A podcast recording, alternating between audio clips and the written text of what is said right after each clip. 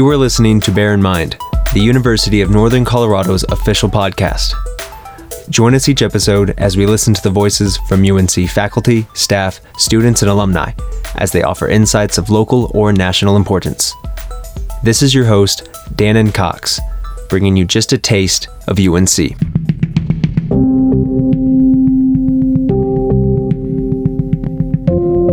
I caught the research bug. It's kind of like uh, we always joke about it, kind of getting pulled over to the dark side.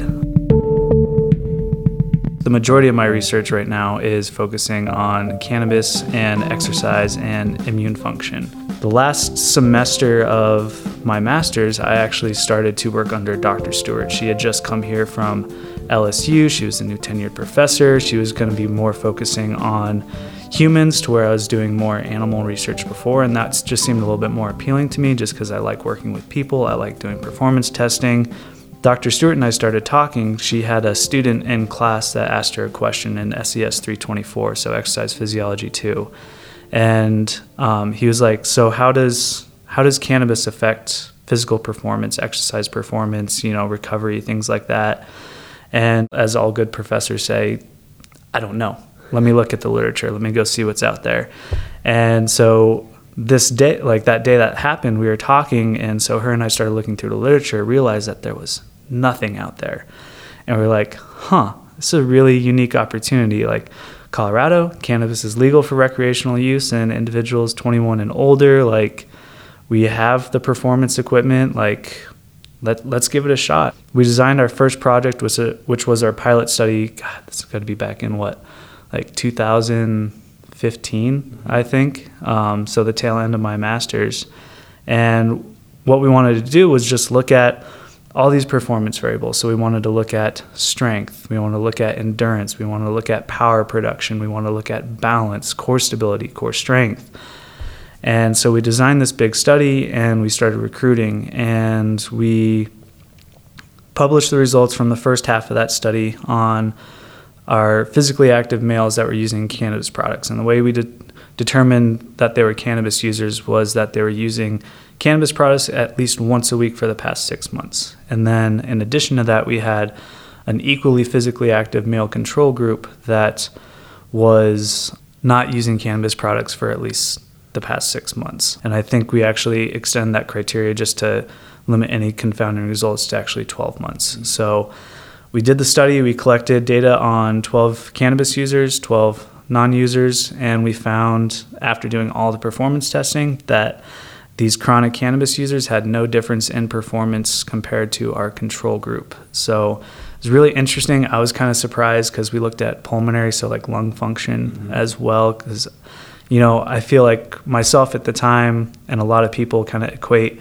marijuana usage to cigarette smoking. And we know based right. on cigarette smoking that you know it, it is going to have an effect on lung function it is going to stiffen those lungs up a little bit cause you know some restrictive breathing disorders things like that and we saw that with cannabis use there was actually no lung impairment which was really interesting to me when it came to cardiovascular performance, so physical endurance, when we had these individuals get on a treadmill and we increased the speed and grade every three minutes until they couldn't run anymore, and we measured their oxygen consumption, we found that there's no difference in that variable um, either with respect to our users and our non-users. So you really ended the research with more questions than answers. Yeah, really, we really did.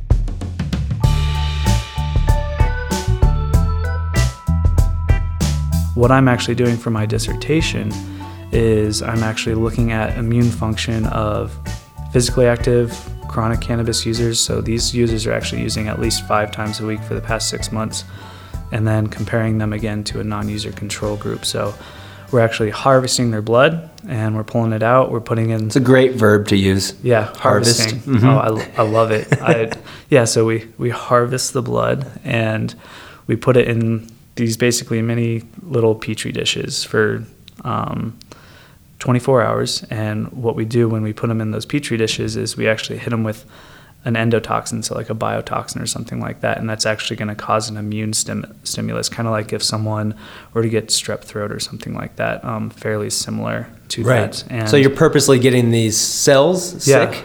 Yeah, so we're we're exposing these blood samples to a, a pathogen, something that would mimic an immune response. So Right. people getting sick, and then what we're also doing in addition to that is we're actually stimulating these cells at the same time with cannabinoid agonists and antagonists. So cannabinoids are what are the psychoactive and the active components in cannabis, marijuana, things like that. So the most common ones are going to be THC, CBD, um, those sort of things. There's actually over 100 identified cannabinoids in cannabis plants, um, but those are going to be the two major players. So THC is going to be more your psychoactive, and then CBD is going to be more of your therapeutic. It actually doesn't have any psychoactive effects.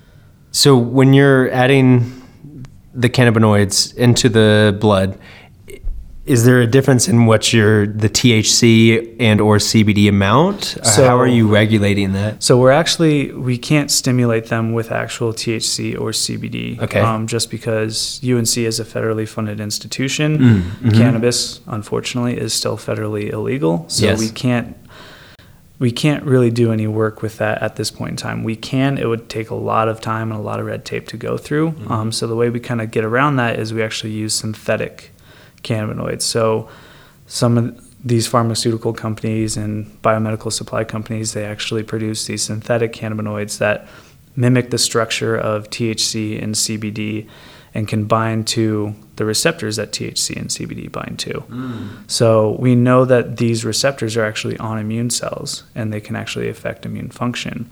But we don't know if there's a difference between chronic users, non users, physical activity, all these sort of things. So we're at the same time we're hitting them with that endotoxin, that LPS um, that we use um, to stimulate that immune response. We're hitting them with these cannabinoids and seeing if that alters the immune response. Um, our initial hypothesis is that we're actually in our non-users we're going to see a blunted immune response because these cannabinoids like THC, CBD, they inhibit immune activation. Mm-hmm.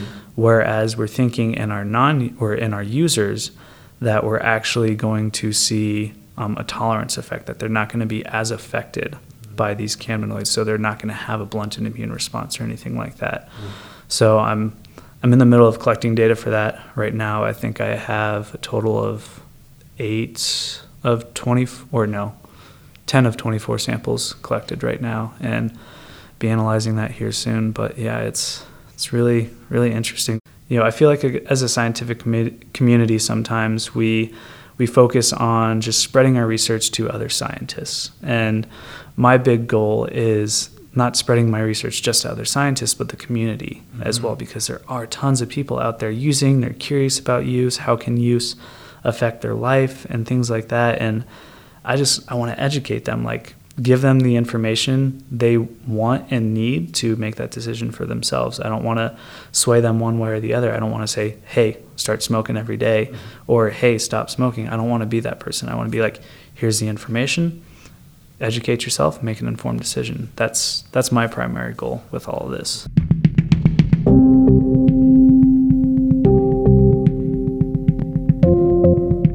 Is Johnny Lisano. I am a fourth year PhD student here at the University of Northern Colorado. I did my undergrad here, I did my master's here, I'm doing my PhD here. I, w- I- I have no regrets about doing all my degrees here at UNC. I have no regrets about coming to UNC because UNC being a smaller university, it was easier for me to stand out. It was easier to make connections with my professors, ask questions, get involved in research, that sort of thing. And if it wasn't for me being at UNC, I don't know if I'd be getting my PhD right now. Just the variety of experiences and ways that students can get involved here, whether they're graduate, undergraduate, is really awesome. I mean, I started out doing animal research and now I'm doing human research on cannabis, it, and it's all within the same department. It's all within sport and exercise science. And it, it just shows how much variety is there. And we have a ton of cannabis related research going on at UNC, not just in sport and exercise science, but students in biology, biochemistry, recreation and tourism, like criminal justice. It's mm-hmm. it's crazy. There's so many people researching cannabis and the different aspects of it at UNC. It's it's kind of a fun group to be a part of. We actually have an, a cannabis research interest group. It's called the CRIG group here at UNC, where all the students, professors involved in cannabis research meet probably about once a month and more of like a seminar and we present our data we discuss things you know we just it's kind of like an open forum for cannabis research um, there's a lot of people in psychology doing cannabis related research as well so it's i mean unc's great it's provided me a lot of opportunities and hopefully i'll i'll be able to find a job with what what I've done here at UNC so far. That's that's the end goal, right? If you're if you're listening to this podcast and are curious about any of the data or want to get involved in our research studies that we're doing right now, um, we're actually still recruiting for my dissertation study. So if you are a physically active individual between the ages of 18 and 40 and you're using cannabis products at least five times a week for the past six months, or if you haven't used them all in the past 12 months and you're interested in doing some fun performance testing and kind of seeing what our research lab is like here at uh, UNC in the Sport and Exercise Department, um, send me an email. So it's going to be Jonathon, J O N A T H O N dot Lisano, L I S A N O, at unco.edu, and we'll get you started.